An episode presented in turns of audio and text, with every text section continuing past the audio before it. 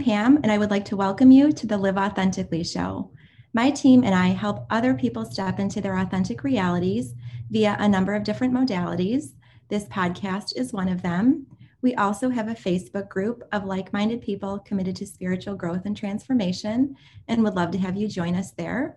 We can be found at liveauthentically.today slash FB. I am super pumped that on my show with me today, I have Michael Rubino. Hey, Michael. Hey, how are you? Thanks for having me. Yeah, thanks so much for being here. Super excited.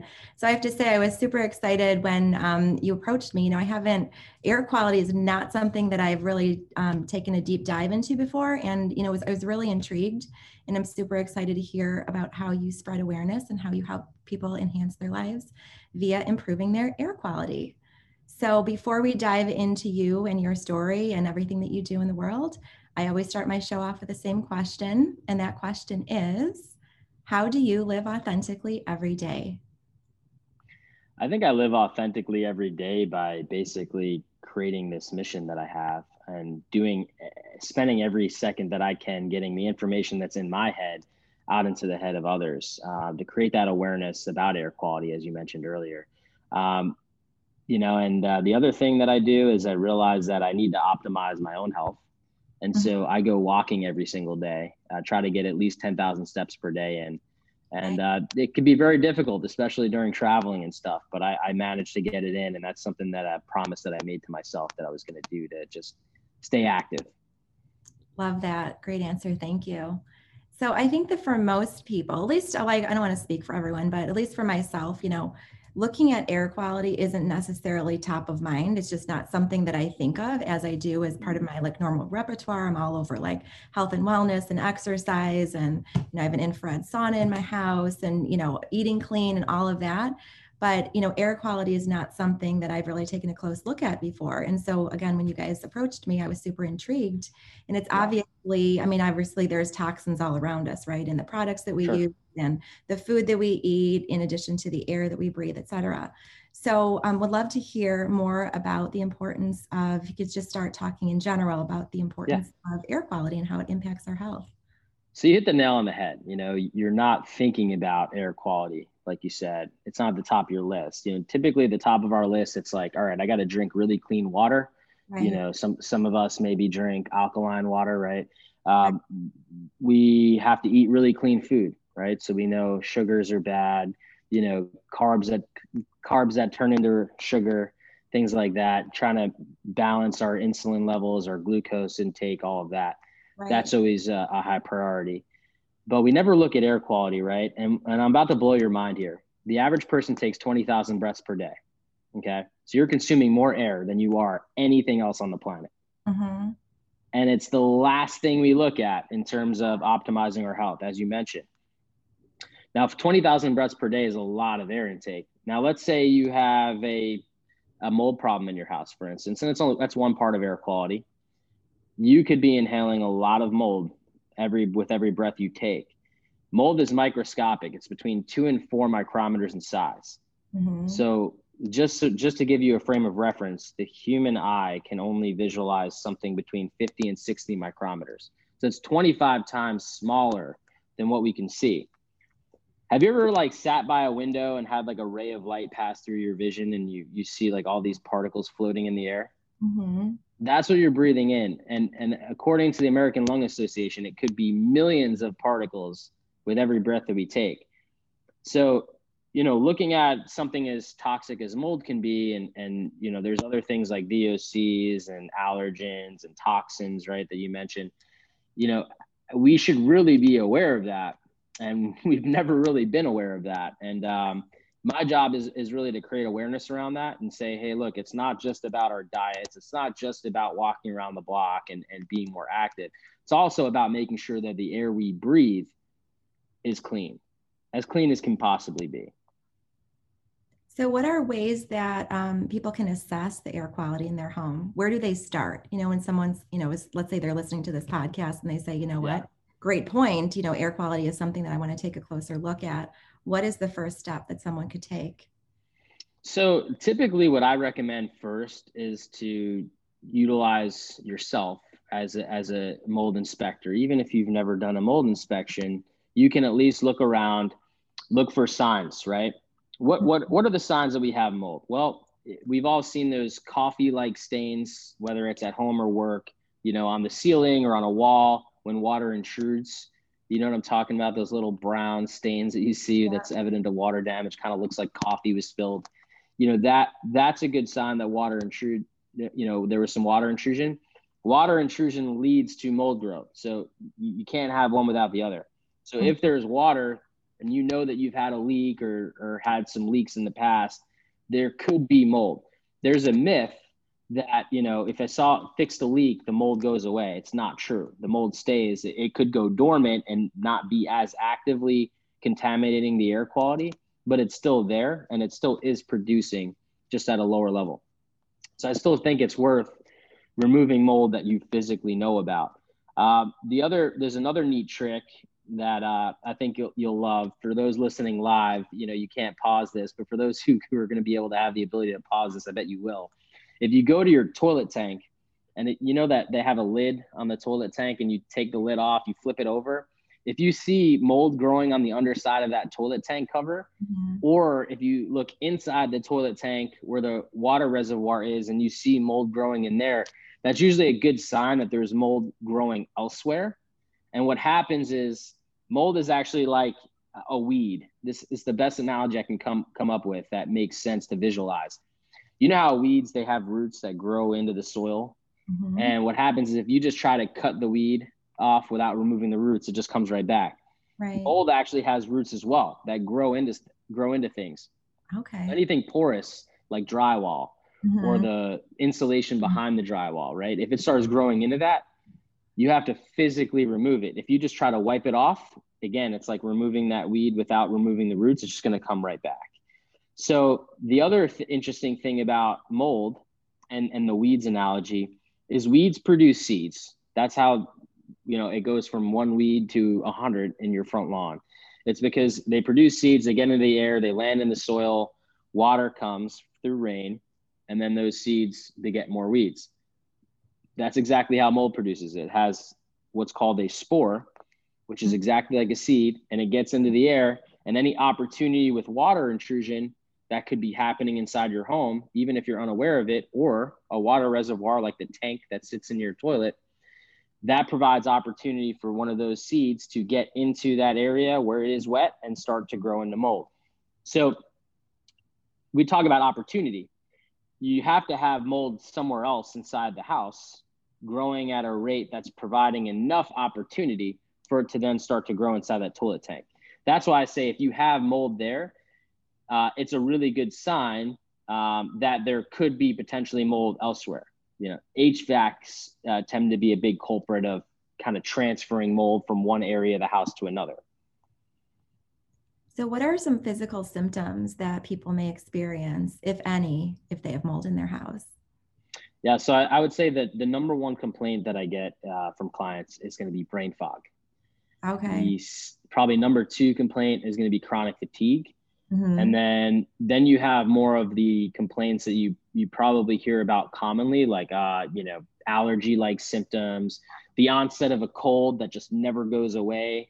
Um, you know, for me, if I walk into a hotel room that has mold, uh, usually it'll be in the HVAC system um, in the in the room I know right away. I mean, I get itchy eyes, uh, scratchy throat, uh, swollen cheeks, swollen puffy eyes. Kind of like um, I'm, I happen to be allergic to cats. Mm-hmm. So it's kind of it's it kind of reminds me of that feeling when I'm around a cat, when I'm around you know high levels of mold in a hotel room or, or, or somebody's house, I will literally feel like I'm around a cat. And um, to it's it's crazy because the second I walk out of the room and ask for a new room, you know, like the symptoms within three minutes start to subside, and I start to feel like, okay, I'm I'm finally, you know, back to normal, and that's how crazy it can be. And for someone who's living like that 24 seven, especially in today's world, everybody's working from home primarily, right? You're spending a lot of time in your home, and you're, you know, more sick than ever before yeah, that's a good sign that something could be happening. And it's, you don't want to feel sick all the time. So it's, you know, we definitely have to look at air quality into uh, optimizing our health because for a lot of my clients, they'll tell me I've been through five or six doctors before someone said, Hey, did you try checking your air quality? mm-hmm. before they realize, oh my God, it's my house that's making me sick. Wow. So what do you, what does that look like then? I mean, when you do you does your company go out to people's houses then and run some kind of diagnostic yeah. check? And so we don't yeah, so we don't do the physical diagnostics. We we actually work with other companies mainly because our company does the physical work that's needed mm-hmm. to repair the situation. So it would be a conflict of interest if I'm the one coming to your house and saying, "Yeah, you have a lot of problems. Here's what it's going to cost to fix. Let me fix everything." you know, we recommend really good companies that we know of that do really re- do a really good job finding the problems, and then mm-hmm. we kind of help come to the table and say, all right, this is what it would cost to do X, Y, and Z. What are you thinking in terms of what makes sense financially to improve? Yeah, you know, sometimes you get it to the situation where the cost versus worth doesn't make sense, right? So, yeah. for instance, I had a client once who um, she had like 200 spores in her attic, so 200 of those seeds um, that were being produced into the air. Now, the outside was 100. So, yeah, it's double than what you would get outside, but it was going to cost, you know, tens of thousands of dollars to do it the right way to mm-hmm. remediate that attic.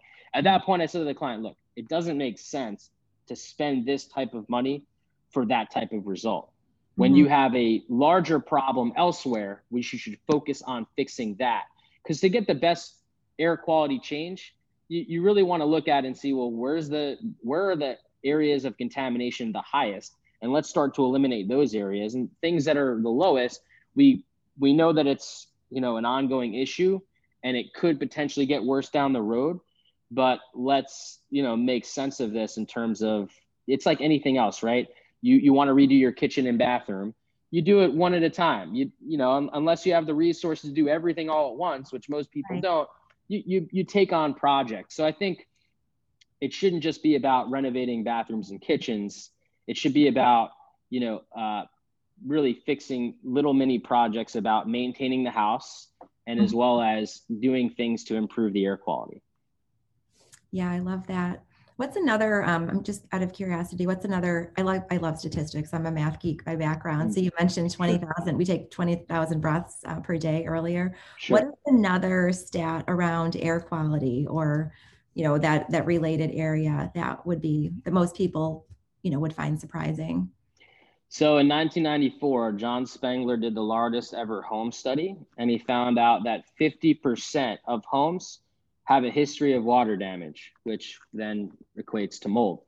So, of those 50%, 80% of those he found had mold exposure.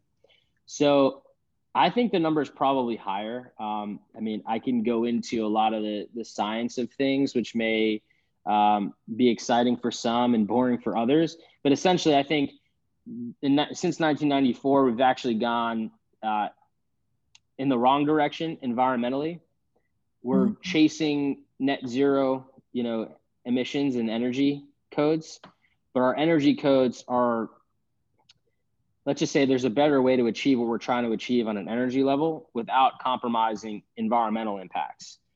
And so we're building, you know, we're building houses so tight, really taking away ventilation. And what's happening is these houses are filling up like a balloon with air, right? Mm-hmm. So there's no exchange of air. And as a result, any anything that's toxic in your home is just going to stay there and have no place to escape. So, hmm. you know, some there, there are some problems with the way that we're building houses. And I think that, you know, that statistic is actually probably worsening. I think there's more mm-hmm. toxic homes today than there was in 1994, unfortunately. But still, it's pretty alarming that, you know, you have a 50% chance sitting there right now that there is some sort of water damage and mold in your home today. Uh-huh. Wow. How'd you get into this line of work? Just out of curiosity. It's a great question. My dad's been a restoration contractor since I'm five years old. He, uh, you know, basically he he did fire restoration. That was kind of his main thing. And uh, as I graduated college and moved back home, um, I took what I knew working with you know him on and off my entire life, mm-hmm. and uh, started diving into um, really the mold aspect because obviously with a fire it gets put out with water through fire department right. and now you have not only all the toxic problems with the fire right and the soot and the heavy metals and things like that but you now have you know mold issues due to the way of naturally putting out the fire and then it sits for sometimes months before mm-hmm. anybody says let's fix this so um, when i started seeing the way we did things on the insurance side when i started seeing um, you know after hurricane sandy and i watched people these fly by night contractors basically come in and you know pick people off the street put t-shirts on them and say you know you work for me let's here's some cash let's go uh, work on this house and I saw how much people got sick thereafter. Mm-hmm. Um, I really started to realize there's a problem with the way that we do things. And uh, I started becoming obsessed with it and educating myself to a point where I could help people. Yeah, I can tell you're uh, you're super fired up about it. So I can tell that you've absolutely tapped into your passion. Um, yeah. What do, like, what do you like most about the work that you do? You know what I think I like the most about what I do is I, I see this gaping hole that needs to be filled um, I, I, think that's that's what makes me so excited about it because the fact that I can sit here with you and say, "Hey, have you thought about air quality?" and you're like, "No, not really." You know, I, I actually need to think more about that. You know, I feel like I've fulfilled, you know, my job for today and, and being able to help create that awareness. There's so many people out there, and I, I guarantee you, it's tens of millions, if not hundreds of millions, of people that not only in America but worldwide that are probably experiencing some sort of health effect due to you know uh, air quality and they don't realize it i mean just mm-hmm. based upon the amount of people that i talk to every day that call in and say hey i need help. I have a feeling you know my air quality is not good. I haven't been feeling well. And they start tracing it back. You know it's ever since i moved to this new place i haven't been feeling well. You know it's like once you start connecting the dots you're like wow you know air quality really is a, a, a big factor in our health. And mm-hmm. um, just being able to to create that awareness and change the conversation around it i think is is going to really move the needle in the direction that needs to be moved. Yeah for sure. So what platforms are you using to spread awareness? Obviously well, podcasts. obviously podcasts. Um, if you don't know already i wrote a book called the mold medic. And oh, uh, awesome. that, yeah that book came out in december of last year. I'm working on my second book uh, right now that um, the mold medic was like you know, here's everything that's wrong with the mold industry, because there is an industry of people that come in and do remediation, and um, there's so much conflicting information out there that, as a consumer, you're like, well, this guy says I should just fog the place, and this guy says I have to actually physically remove building materials. Who's right and who's wrong? Mm-hmm. You know, and it's like, well, you have two companies both trying to sell a product, both drastically different, but one product doesn't actually work. So the the mold medic book was written of you know written for that person who's like hey i'm not feeling well and i need to know what is factual and what isn't. So that i wrote that book for that person. But then i realized you know what about the person that doesn't even know that they have mold in the first place or that you know it, it, their air quality is a problem right? right. and now i realized i needed to write that book which should actually go before the book that i already wrote. So now i'm working on that one and I'm excited. Hopefully, by the end of the year, I'm, I'm fully finished with that and get that out. Um, podcasts, I do. Uh, I was on Fox News uh, a couple weeks ago talking about mold and air quality with the uh, event that they had recently, um, and um, in Texas, and uh, you know, I got a couple radio interviews and stuff. I'm just, awesome. I, I'm all over the place trying to help create awareness. Any anyone who's willing to talk about it is uh, is very important to me. Yeah, that's great. It's such a powerful message. What is the most challenging aspect of what you do?